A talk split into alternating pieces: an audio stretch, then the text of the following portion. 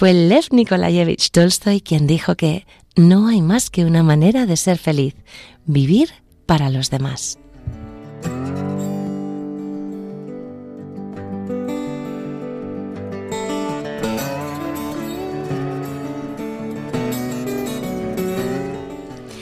Y Tolstoy lo hizo. Tolstoy vivió para todos nosotros a través de su escritura, para que la lectura de sus páginas nos hiciera reír, llorar, amar más la vida. Y nosotros, desde este equipo de Dios entre líneas, también vivimos para ustedes hasta tal punto que verán ustedes que tengo la vocecilla un poco tomada. Es que ha venido este cuarto programa con un pequeño regalo vírico adjunto, pero aquí Paloma Niño a los controles está haciendo que la nave no naufrague y yo bien pegadita al micrófono quiero que disfruten como vamos a hacerlo nosotras de la cuarta entrega en la que dejamos a Ana Karenina lista y dispuesta en las vías del tren para emprender un viaje hasta sus almas.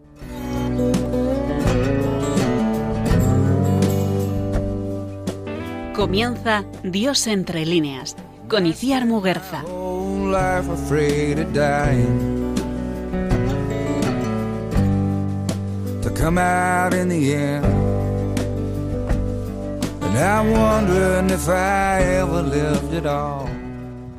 Ecos de Rusia.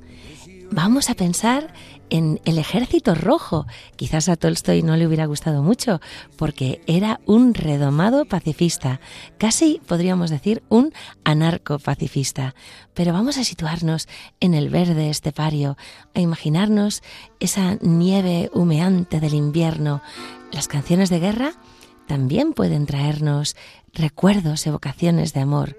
Nos dicen, no olvides, aunque me haya ido al frente, recuérdame.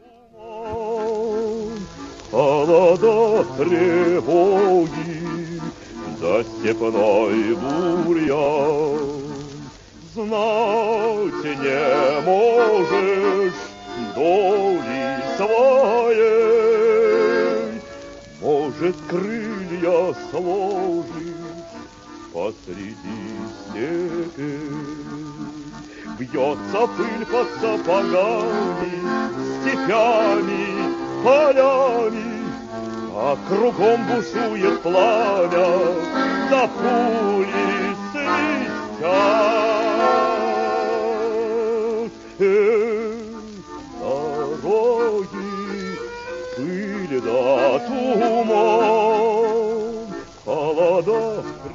Y esta noche vamos a beber vinos fuertes, como decía el poeta Cavafis, y como decimos también nosotros cuando le pedimos a esa humanidad de Cristo, sangre de Cristo, embriágame. Vamos a beber los vinos de los valientes, porque Ana Karenina es pura absenta, un licor literario que va a iluminar nuestra noche de letras. Querida Paloma Niño, hoy tenemos unos correos que son como regalos de Navidad para nuestras almas. ¡Qué maravilla! Sí, ¿qué tal, Alicia? Un saludo a todos los oyentes. Oye, pues se agradecen los correos también, tanto lo que nos cuentan de bueno, de malo, o sea, que los, los necesitamos para saber un poquito también los oyentes qué esperan o qué mm, les gustaría en el programa. Y es que así atamos lazos con nuestra nueva familia. Esto es una maravilla. Tenemos que dar las gracias también a quienes pues eh, se han tomado un tiempo realmente para escribirnos con pues mucho cariño, mucha entrega y mucha paciencia. De hecho, hemos tenido un escritor casi tolstoyano que nos ha mm, hecho de coach literario desde Ávila y que nos ha puesto un correo, bueno, en el que nos dice cómo poder dominar este morlaco que es el micrófono, eh, cómo salir al ruedo con nuestras voces, respirando, tomándonoslo con calma, hablando con pausa, deleitándonos en la palabra hablada. Nos ha dado un montón de pistas, nos ha alabado nuestra paciencia, nos ha dado ánimos sobre nuestro buen hacer, nos ha consolado de pues muchos cortes respiratorios que hemos tenido últimamente y, y bueno, pues le damos las gracias encarecidamente a Fernando García Jiménez que bueno, pues nos, nos ha dicho unas cosas maravillosas, ¿verdad, Paloma? Sí, eh, bueno, es bonito que lo reconozcan, ¿no? Decía, pero te comentaba que tu voz, que le ayudaba mucho y también cómo preparas el programa y que estás muy preparada y todo fenomenal. Así que seguro que este oyente va a conseguir más oyentes para el programa, porque bueno, es un programa bonito y a lo mejor no todos lo conocen. Él de hecho creo que decía que lo había encontrado como por casualidad. Entonces, bueno, pues le ha encantado y a partir de ahí, pues que se sigan sumando oyentes. Lo que tenemos que conseguir entre todos es que esta gran familia sea como una especie de club de lectura de la Virgen María. Así que ya sabemos que tenemos unos lectores muy fieles y también pues personas, como tú dices, que llegan por casualidad al programa. También Raúl Garcés Redondo nos decía que yendo al trabajo se había encontrado con, con el programa y debía ir bastante temprano, porque creo que se lo ha encontrado en la reposición de las 4 de la madrugada. Así que no sabemos en qué trabaja, pero le deseamos que podamos ser su compañía también en las noches. Y, bueno, hasta viejos amigos llegan al programa a través de, de estas cartas maravillosas, como José Enrique Coca, que nos ha mandado su libro de versos aforísticos, nuestro primer regalo literario que nos ha llegado al buzón de, aquí, de la radio de Cuatro Vientos, y que además bueno, pues compartimos a un sacerdote muy querido para nosotros en común, al, al gran padre Pedro Gilgarbisu. Y, y, bueno, vamos a hacer como nos dice eh, don José Enrique en sus versos. No vamos a contar estrellas, sino que vamos a contar hijos de Dios. Y aquí en el programa vamos a contar oyentes, amigos y hermanos. Y si nos quieren seguir contactando, Paloma, ¿cómo lo pueden hacer?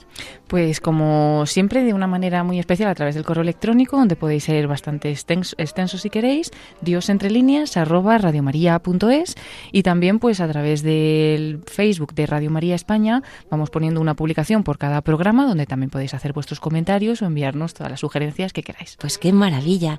Y bueno, como somos familia, pues vamos a apretarnos el cinturón, yo creo, todos juntos. Vamos a escuchar qué nos dice el padre Luis Fernando para que esta cuesta de enero hagamos un esfuercito extra por cargar con la cruz de nuestro Señor y, y bueno, pues con muchísimo amor podamos ayudar a que esta radio, que si ustedes la vieran ahora además cómo está decorada tan bonita por Navidad, siga siendo un faro en la noche para tantas personas y un consuelo y un refugio de día para todos los que la consideramos nuestra casa. Os ha nacido un Salvador, el Mesías, el Señor, dijo el ángel a los pastores. Radio María transmite cada año esta buena noticia. Gratis la hemos recibido, gratis queremos compartirla y decir a cada hombre, también para ti ha nacido Jesús, es tu Salvador. Te quiere sacar de tu desesperanza, de tu tristeza, de tus esclavitudes, de tu egoísmo, de tus situaciones de muerte. Para seguir haciéndolo necesitamos tu ayuda, tu oración, compromiso voluntario donativo, pequeño o grande. Puedes informarte de cómo colaborar llamando al 91 822 8010 o entrando en nuestra página web radiomaria.es. Así podremos llegar a todos los hombres y decirles de corazón, Santo y feliz año nuevo. Santos y felices son todos los años de nuestra vida cuando está Jesús en ellos y desde luego que si cogemos esta cuña y nos la repetimos, nos ha nacido un Salvador, tendremos una Navidad perpetua en nuestros corazones. Y ahora sí, vamos a despegar con Tolstoy.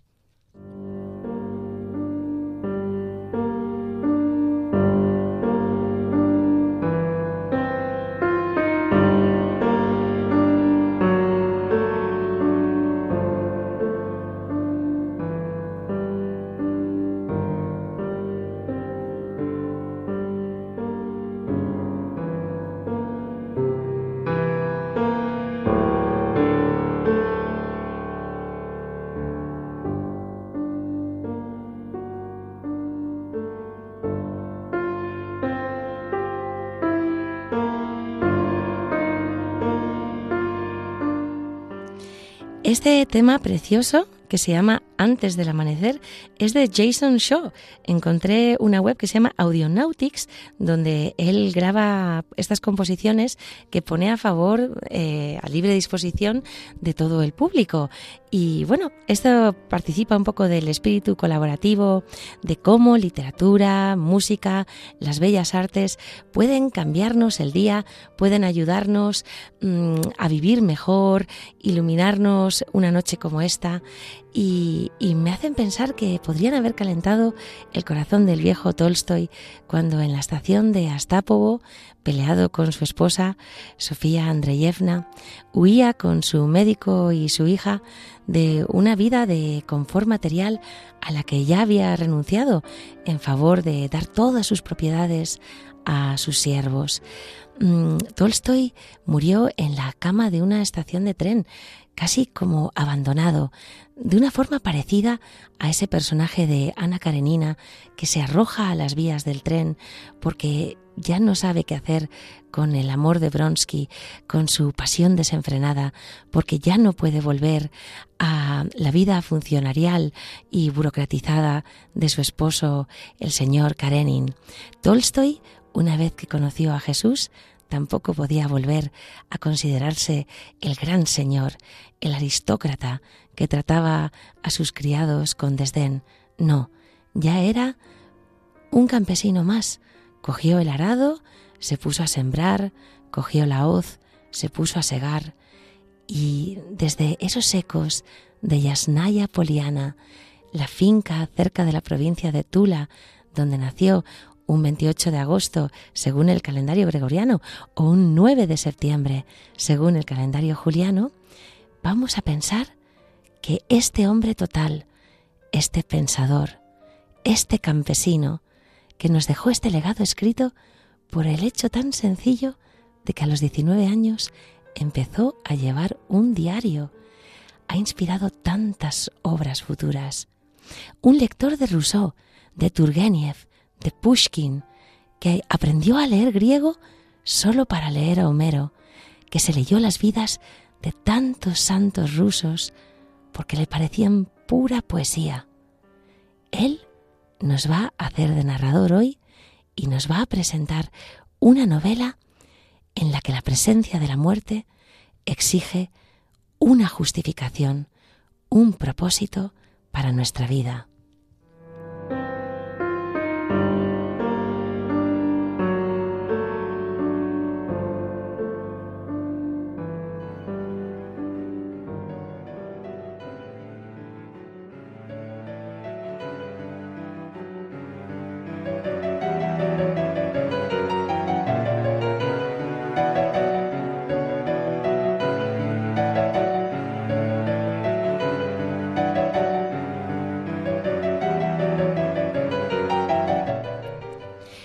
¿Por qué vivimos? Tolstoy empezó preguntándose esto, pero luego cambió la pregunta, ¿para qué vivimos?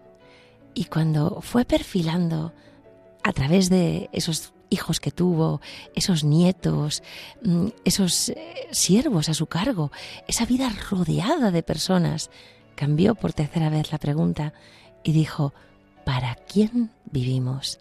Y esa es la pregunta que Paloma Niño y yo les lanzamos hoy. ¿Para quién vivimos? ¿Para quién leemos? ¿Para quién respiramos? Tolstoy, con sus conocimientos de griego, después de leer a Epicteto y Marco Aurelio, se puso a traducir los cuatro evangelios. La guerra turco-rusa también le obsesionaría. Él no quería que personas murieran en conflictos bélicos que destrozaban las almas de la gente. Y bueno, siguió escribiendo. Escribió hasta un libro que fue confiscado tanto por la policía como censurado por la propia Iglesia Ortodoxa. Se llamaba ¿En qué consiste mi fe? Y hablaba pues casi hasta, hasta a Gandhi, porque de hecho se carteó con él, sobre cómo los trabajos manuales, el partir leña, el arar, el traer agua de un pozo, pueden ser una auténtica resurrección para el alma que solo se ha dedicado al trabajo intelectual. Y, bueno, pues eh, esta persona tan compleja que maneja de esta forma el lenguaje, pero que también maneja sus manos, que, que maneja pues los paisajes rusos, la naturaleza indómita, nos va a enseñar ahora un libro que casi se puede considerar su obra de madurez. Mm, el libro en el que el amor desgraciado de Ana Karenina con su esposo y con su futuro amante se bate el cobre con el amor feliz de dos cónyuges, Kitty y Levin, que es el alter ego de Tolstoy, que son sacramento verdadero, sacramento de matrimonio ofrecido como hostia viva, dos seres humanos convertidos en amor encarnado, en hogar para otros. Y a través de las lecturas que les vamos a hacer, y perdonen mi voz de hoy un poco eh, pues mm, atribulada por el, el efecto del frío, vamos a intentar descongelar nuestros corazones para que veamos cómo hay amantes que no se comprenden y amantes que se entienden a través de un mediador, la presencia de ese Dios en la tierra que puede ser el rostro del amado. Vamos a resolver el nudo de la vida, no arrojándonos a las vías del tren, sino convirtiéndonos en presencia de amor para otros.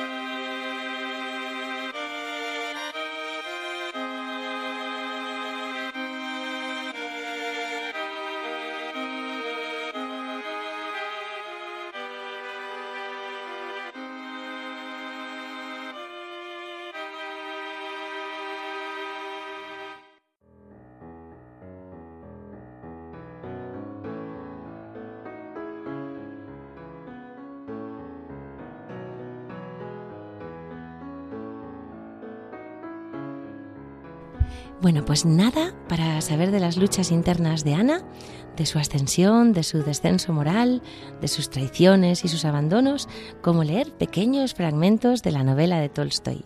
Nos vamos a dedicar a eso casi todo el programa, así que espero que les guste. Si no les gusta, ya saben que tienen nuestros buzones para decir no, queremos otra cosa. Pero bueno, vamos a trasladarnos a la casa solariega de Tolstoy, donde escribió estas líneas, y vamos a contraponer la vida de Moscú con la vida de San Petersburgo. En esta escena que ahora vamos a leer, Levin, ese alter ego del que hemos hablado de Tolstoy, está cenando con Esteban Arkadievich, el hermano de Ana Karenina. Y con apenas unas conversaciones mm, muy sucintas, Tolstoy nos va a dibujar los caracteres de dos personajes que no tienen nada que ver.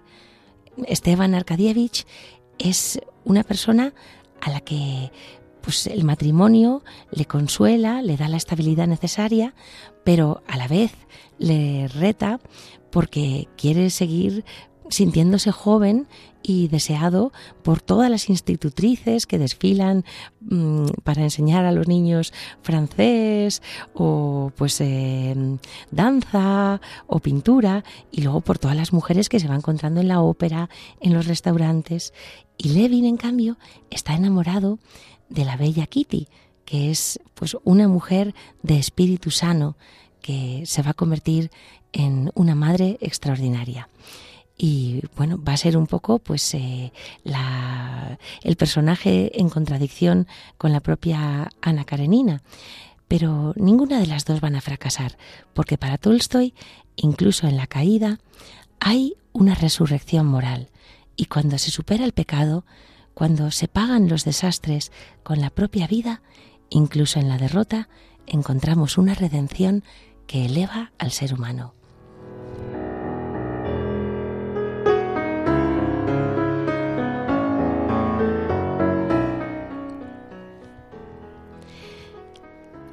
Hablando de Kitty, Esteban Arkadievich recordó de pronto que sus relaciones con su mujer dejaban mucho que desear. Dio un suspiro y añadió, Ay, mi mujer Dolly tiene el don de la doble vista.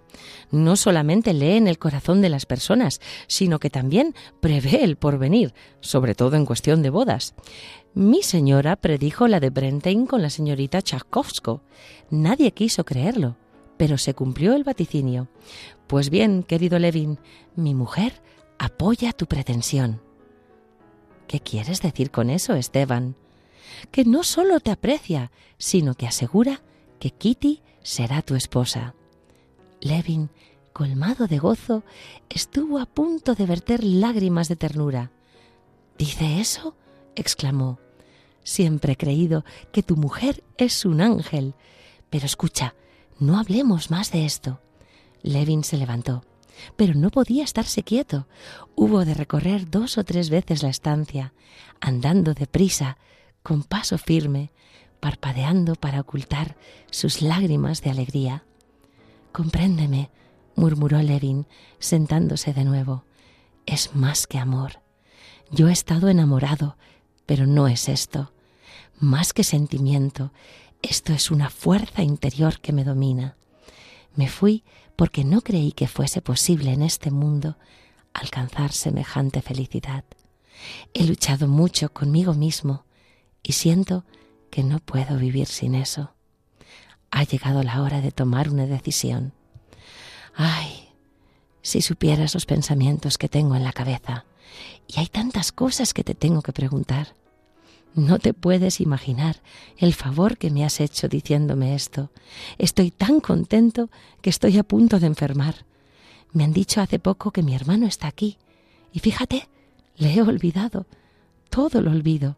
Y ahora soy tan feliz que me pareciera que incluso mi hermano, mi desgraciado hermano, también es feliz. Es una especie de locura esto que me ocurre. Y hay una cosa que me parece abominable. Cuando tú te casaste, debiste conocer ese sentimiento. Nosotros, que ya no estamos en la primera juventud, nosotros, que tenemos un pasado, no de amor, sino de pecado, podemos tener el atrevimiento de acercarnos a un ser inocente y puro. Pero ¿acaso no es abominable? ¿No tengo razón de creerme indigno? Pero vamos, vamos, Levin, tú no puedes tener grandes cargos de conciencia. Y a pesar de todo, cuando traigo mi vida a la memoria, me doy asco y tiemblo, maldigo, me quejo amargamente. Pero bueno, amigo, ¿qué se le va a hacer? El mundo está hecho así. No, solo veo un consuelo. Rezar, rezar la oración que siempre me gustó. Perdónanos, Señor, y no por nuestros merecimientos, sino según la grandeza de tu misericordia. Perdónanos, Señor, solo de este modo me puede perdonar ella.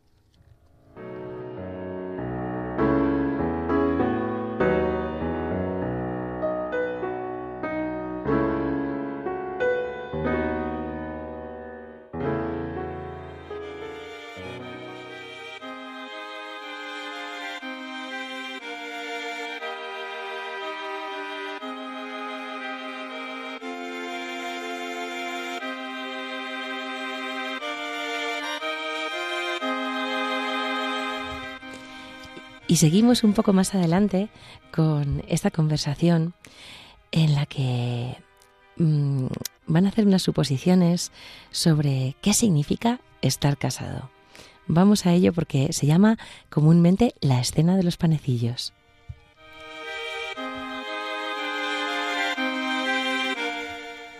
Las mujeres, amigo querido, son el resorte que mueve todas las cosas en este mundo.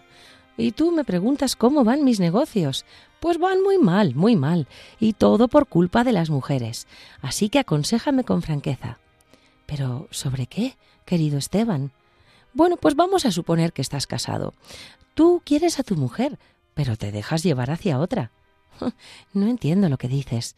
Para mí eso es como si al salir de aquí entrase en una panadería a robar un panecillo después de este banquete. Entonces brillaron los ojos de Esteban Arkadievich. ¿Y por qué no hacerlo? Hay panecillos que exhalan tan rico aroma que no se puede resistir la tentación. Y comenzó a citar una cita en alemán que decía Himmlisch ist wenigst verwungen meine irdische Begehr, aber doch wenn's nicht gelungen, hat ich auch recht hübsch Plaisir, que dice Estoy contento cuando he podido vencer el deseo de mi carne, pero si no lo lograse, qué rico placer para mí. Y Oblonsky, después de recitar estos versos, sonrió maliciosamente. Levin no pudo por menos de sonreír al verle, pero Oblonsky prosiguió Tregua de bromas. Se trata de una mujer encantadora, modesta, pobre, que ama y que me ha sacrificado todo lo que tenía. ¿Y acaso he de abandonarla cuando el mal ya está hecho? Supongamos que fuera necesario romper relaciones para no perturbar la vida de familia. ¿No habría entonces que tener compasión de ella, que mitigar el dolor de la separación, que asegurar su porvenir? Y le contesta Levin, Tú sabes que para mí las mujeres se dividen en dos clases. O mejor dicho, hay mujeres y hay... Vamos, que no he visto ni veré hermosas arrepentidas, pero hay mujeres tan pintadas, tan rizadas, tan perfumadas como esa francesita que está ahí detrás del mostrador, y que me parecen en el fondo mujeres caídas. Pero bueno, mujeres caídas, ¿y las del Evangelio acaso también? Pues si Cristo pronunció aquellas palabras, fue porque creyó que no se haría un mal uso de ellas. Y esto es todo lo que recordamos del Evangelio. Por lo demás, para mí, Esteban, es cuestión más de sentimiento que de razonamiento. A mí me repugnan las mujeres caídas, como a ti te repugnan las arañas, y para eso no hemos tenido necesidad de estudiar las costumbres de las unas ni de las otras. ¡Oh! Ay, querido Levin, seguramente recuerdas ese personaje de Dickens que con la mano izquierda tiraba por encima del hombro derecho todas las preguntas embarazosas. Negar el hecho, Levin, no es responder. ¿Qué hay que hacer? Tu mujer envejece, pero la vida hierve aún en ti, y te sientes de golpe incapaz de quererla como se ha de querer con la cabeza, con el corazón, y entre tanto llega de improviso el amor, y estás perdido. Ay, estás perdido. Y esto lo dijo Esteban Arkadievich con muy patética entonación. Estás perdido, sí, repitió. Dime qué hay que hacer.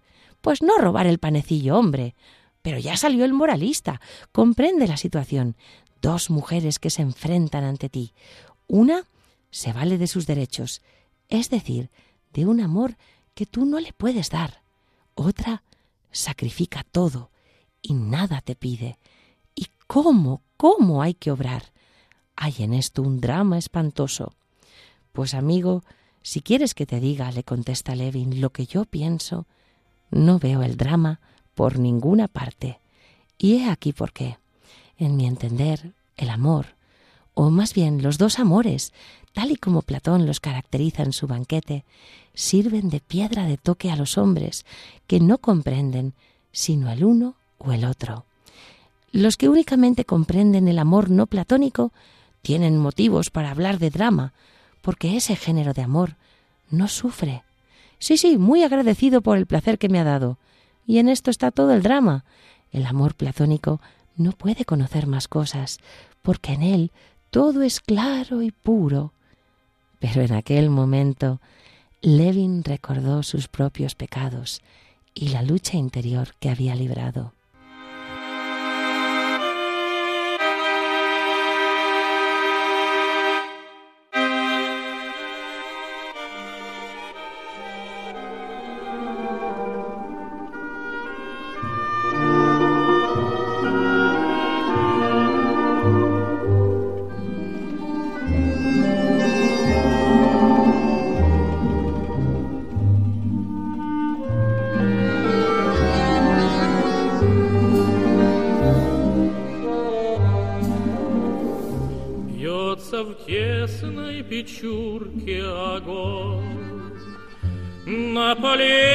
Поленьях смола, как слеза, И поет мне в землянке горбон Про улыбку твою и глаза.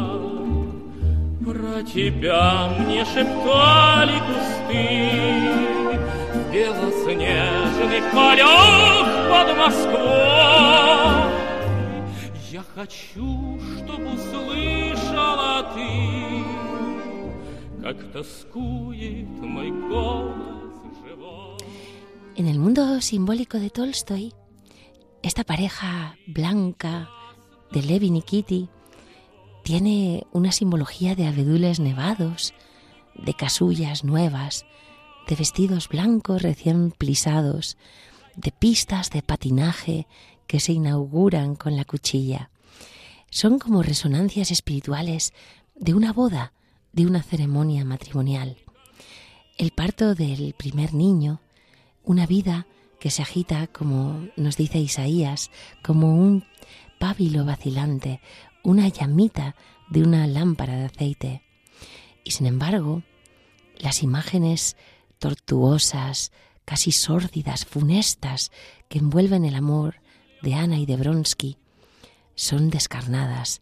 Por ejemplo, el atropello de un guardagujas en la estación de Moscú donde se conocen, la caída de Bronsky en las carreras, que mata a su preciosa yegua Frufru porque le ha quebrado el espinazo de un movimiento involuntario, una pesadilla que comparten Ana y su amante, en la que un hombre con las barbas desgreñadas dice en francés que hay que batir el hierro como si fuera un representante de la muerte. La agonía de Ana cuando da a luz con terribles dolores a la hija de Bronsky. Pero, ¿quién ha salvado a Tolstoy para la posteridad? ¿Quién ha dado a luz a Tolstoy? Ana Karenina. Así que Ana Karenina, que es ensalzada a los ojos del lector como si fuera casi mártir de un mundo y de un tiempo que no la comprenden, donde los hombres no pagan el precio a los que las mujeres sí que van a estar obligados, el precio de la decencia, el precio de la fidelidad conyugal, el precio de ser repudiadas por una sociedad que las rechaza cuando caen. Bronsky se va a mover con total libertad por todos los círculos. Solo Ana va a ser la proscrita. Mientras Bronsky puede pavonearse casi en el patio de butacas del teatro donde coquetea con, con su nuevo blanco, la princesa Sorokina, y nadie le va a mirar con reproche, Ana va a ser insultada desde el palco contiguo porque ha pedido un programa de mano y una mujer ha afeado a su marido el que se lo preste. Mientras Bronsky, el amante, va al casino a encontrarse con el mismo hermano de Ana Karenina en una fiesta llena de humo de cigarros, vodka, conversaciones influyentes. Ana va a permanecer recluida en la penumbra de su habitación, donde sólo los indóciles a la norma que impera van a aventurarse a visitarla y eso con represalias, pues cuando el mismo Levin la visita, Kitty se lo reprochará como haberse acercado a una tentadora, a una depredadora. Quizás el encierro fuera la peor condena en vida que un carácter como el de Tolstoy, un carácter vital de campo abierto, de cielo limpio, de estepa llena de horizontes, pudiera imaginar.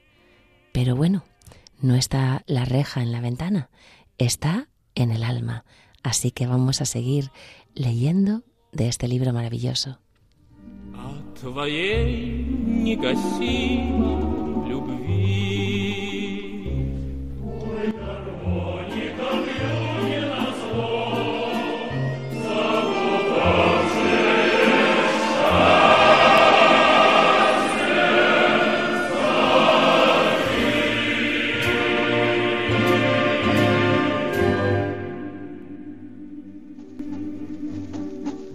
Снега летом на рассвете Заглянул в соседний сад Там кублянка, молдаванка Собирает виноград Я краснею, я бледнею Захотел вдруг сказать Станем над рекою Скорки летние встречать На полдравы, кто зеленый лист без весной Я влюбленный и смущенный пред собой Зеленый, так зеленый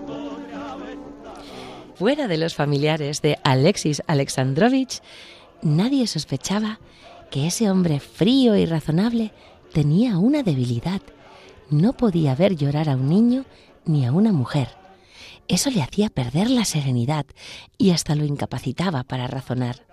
El jefe de su gabinete y el secretario lo sabían, y llegado el caso, advertían a los visitantes que se abstuvieran de llorar ante él, porque de otro modo, decían, echarán ustedes a perder su asunto. Él se disgustará y no querrá escucharles. Así presenta a Tolstoy semblanzas del marido de Ana Karenina y dice, efectivamente, la agitación producida en Karenin por las lágrimas se manifestaba en arrebatos de ira y entonces, no pudiendo contenerse, echaba sin contemplaciones a sus visitantes. Hagan el favor de salir, no puedo hacer nada más por ustedes. Y cuando al regreso de las carreras, Ana le confesara sus relaciones con Bronsky y cubriéndose enseguida el rostro con las manos, rompiese a llorar, Alexis Alexandrovich, a pesar del enojo que eso le causaba, sintió que al mismo tiempo se adueñaba de él la molesta agitación que siempre le producían las lágrimas. Y temiendo manifestar sus sentimientos en una forma poco en consonancia con la actual situación, Alexis Alexandrovich procuró reprimir toda manifestación de vida. Permaneció inmóvil, sin mirar a Ana, mientras su rostro tomaba esa expresión de rigidez cadavérica que tanto impresionara a su mujer. Al llegar Karenin, haciendo un esfuerzo para dominarse, la ayudó a bajar del coche. Le dijo algunas frases sueltas que nada le comprometían y se despidió de ella con su habitual cortesía. Pero la inesperada confesión de su mujer, al confirmar sus sospechas, había herido de muerte el corazón de Alexis Alexandrovich y la compasión física que provocaban en él sus lágrimas aumentaba aún más su angustia. Al quedar solo en el coche, Karenin, con satisfacción y sorpresa, se sintió de repente libre de esa compasión, libre de las dudas, libre de los celos que tanto sufrimiento le causaran, y experimentaba la misma sensación de un hombre al cual acabaran de arrancar una muela que le hubiese hecho padecer mucho tiempo. El dolor que siente el paciente es terrible y le parece que le arrancan algo enorme, algo más grande que la propia cabeza, pero luego nota de pronto, sorprendido, un repentino bienestar, porque nota que ha desaparecido lo que durante tanto tiempo le amargaba la existencia, y ahora puede vivir de nuevo, pensar, interesarse en cosas distintas de lo que antes constituyera el motivo de su preocupación. Y esto mismo le ocurría a Alexis Alexandrovich. Después del golpe terrible e inesperado, no sufría ya, y ahora sentía que podía vivir de nuevo, que podía salir del reducido círculo de pensamientos que hasta ahora giraban solo en torno a su mujer, obsesivamente. Porque ella, se decía, es una mujer sin corazón, sin honor, sin religión, sin principios. Lo he percibido siempre, pero por compasión hacia ella yo procuraba engañarme y él creía ciertamente haber sido muy perspicaz. Recordaba entonces detalles de la vida en común que antes no le habían parecido malos y los cuales consideraba ahora como pruebas seguras de la perversidad de su esposa. ¡Ay! ¡Qué equivocación cometí al unir su vida a la mía! Pero en mi equivocación no hay nada de ingenuo y por tanto no he de ser desventurado, pues la culpa no es mía sino suya, y ella ya no existe para mí.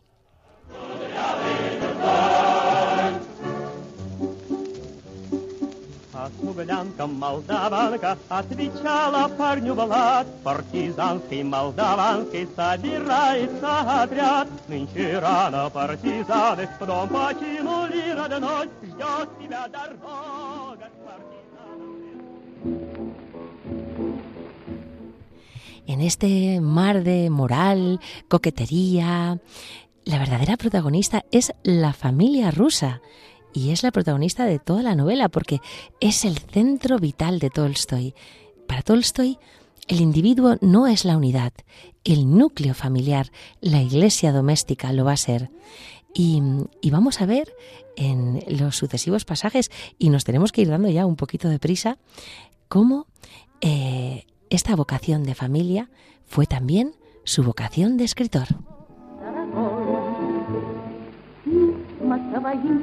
Получая, Слышу я голос родной, И между строчек платочек Снова встает предо мной.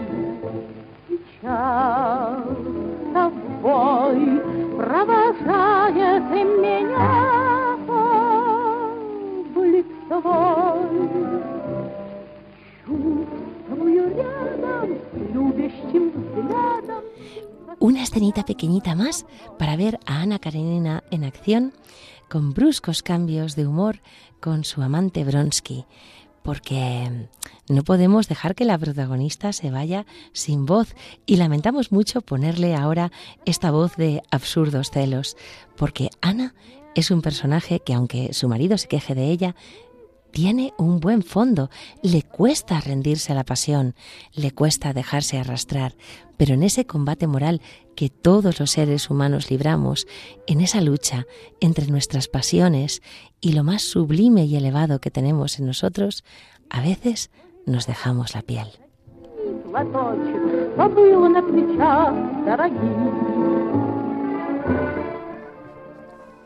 En el seno de un matrimonio solo se toma una decisión en caso de un acuerdo perfecto o de un completo desacuerdo. Cuando las relaciones conyugales fluctúan entre esos dos extremos, ninguno de los dos se atreve a tomar la iniciativa y se ha visto demorar la solución años enteros, precisamente en cuestiones tan fastidiosas para el uno como para el otro. Y tal era el caso de Ana y de Bronsky. Los árboles de los bulevares habían tenido tiempo de cubrirse de hojas y las hojas habían tenido tiempo de marchitarse. Pero a pesar del calor, a pesar del polvo, la pareja seguía en Moscú, donde tan odiosa resultaba la existencia para los dos. Un persistente malentendido les tenía separados y cualquier tentativa de explicación no hacía más que agravar la posición de ambos. Ana encontraba a su amante más frío que nunca y Bronsky culpaba a su querida de hacer aún más penosa con sus recriminaciones la falsa situación en que se había colocado a causa por culpa de ella. Siempre disimulando con el mayor cuidado las verdaderas causas de su irritación, cada uno de ellos hacía responsable al otro y aprovechaba la primera ocasión para echárselo en cara.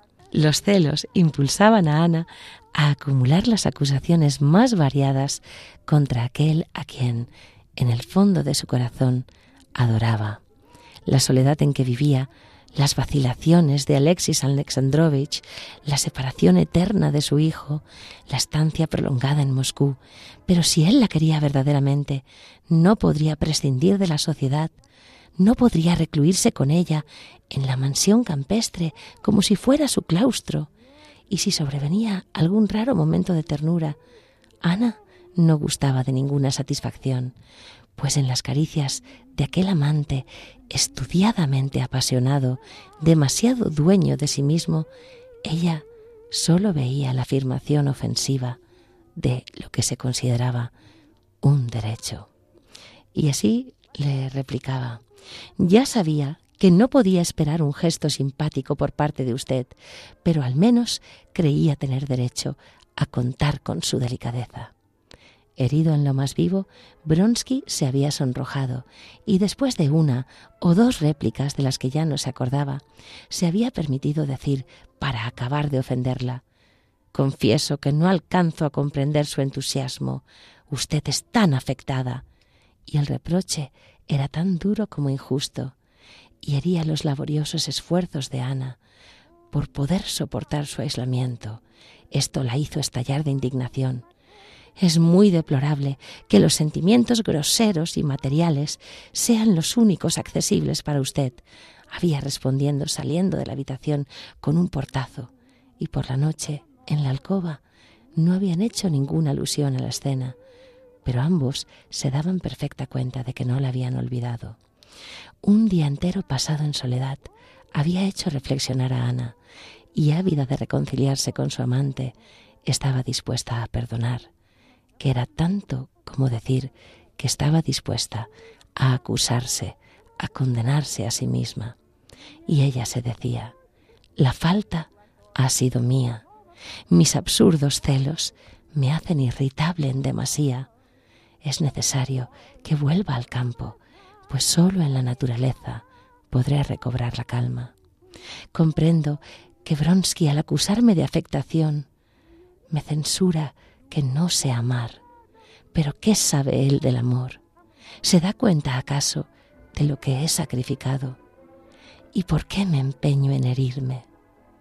Intentando calmarse, regresó al trágico punto de partida. ¿Y qué? Se dijo a sí misma enloquecida. Es que no puedo reconocerme culpable. Él me ama y yo le amo, y mi divorcio no es más que cuestión de días. ¿Y qué puedo desear? tranquilidad, confianza. Sí, tan pronto como vuelva, yo me confesaré culpable, aunque no lo sea, le diré, soy culpable. Y para desechar sus sombríos pensamientos, dio orden de que se llevasen las maletas. Y así retomaron su escena conyugal.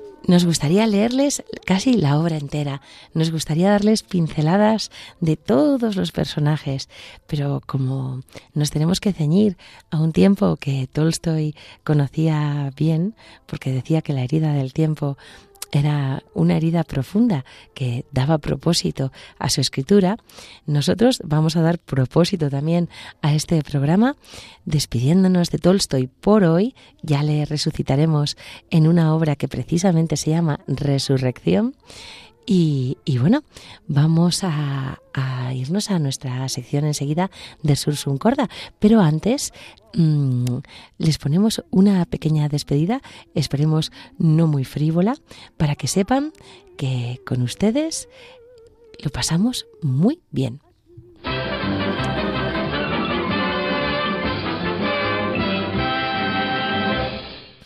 Como dirían, that's all, folks. Eso es todo, amigos. Pero todavía no hemos acabado, que tenemos que levantar los corazones.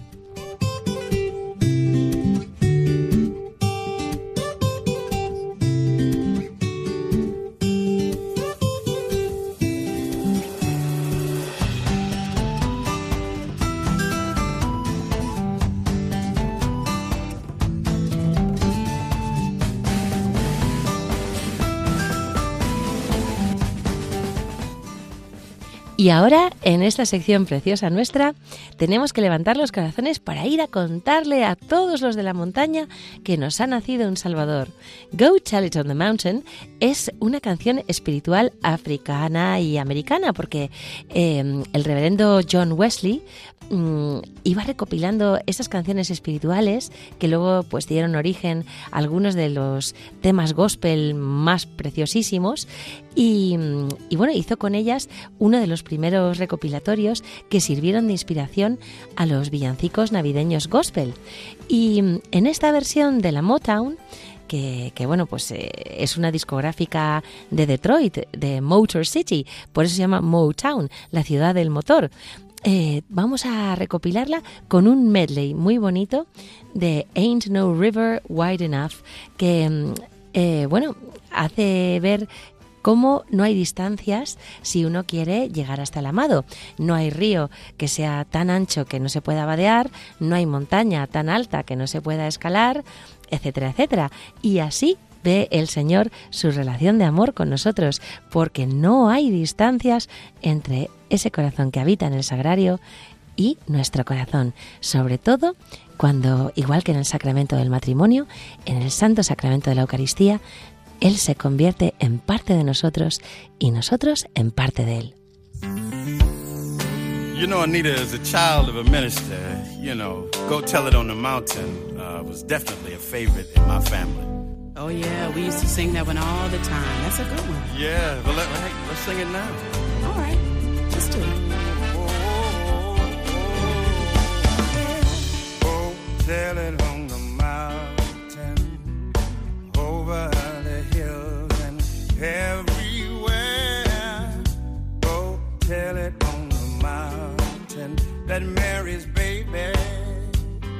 is not just an ordinary baby. Tell them the Savior is born. Oh, yes, the Savior is born.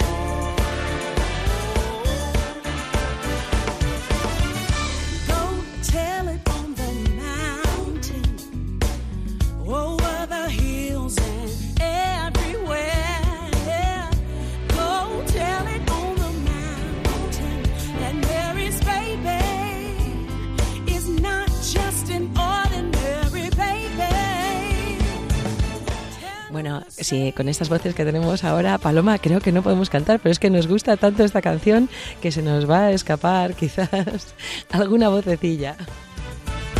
While shepherds watch their flocks by night, from heaven shine the holy light. They tremble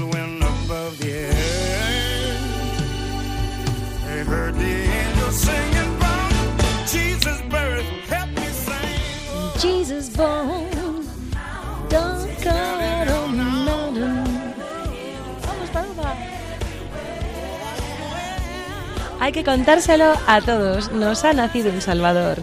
Tenemos que decírselo a todo el mundo. Ha nacido Jesucristo. Mientras los pastores estaban vigilando a sus ovejitas, una luz sagrada brilló en los cielos y de un coro de ángeles empezó a entonarse una canción. Nos ha nacido un Salvador.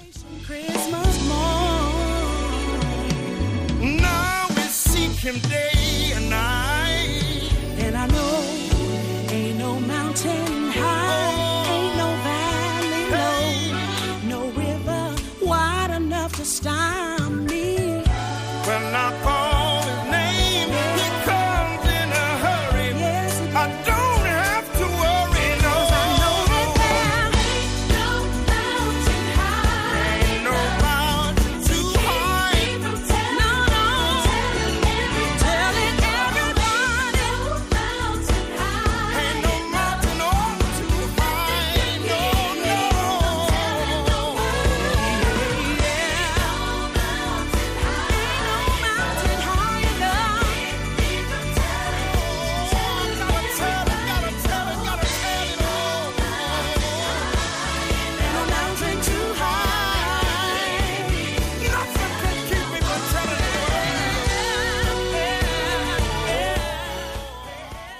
nos despedimos con esta preciosa canción de la Motown de todos ustedes, esperando que les haya gustado el programa tanto como lo hemos pasado nosotras disfrutando aquí, bailando casi al otro lado de los micrófonos y deseándoles que por favor pasen un santo mes, que glorifiquen al Señor con cada pequeña cosa que hagan, que se acuerden de escribirnos y que sepan que desde este jardín literario se les quiere mucho familia. I watch myself slipping down the cracks. Time and time again. And as sad as I lay my weapon down. Así concluye Dios entre líneas, con Iciar Muguerza. So I'll rise, rise, rise, rise like the embers.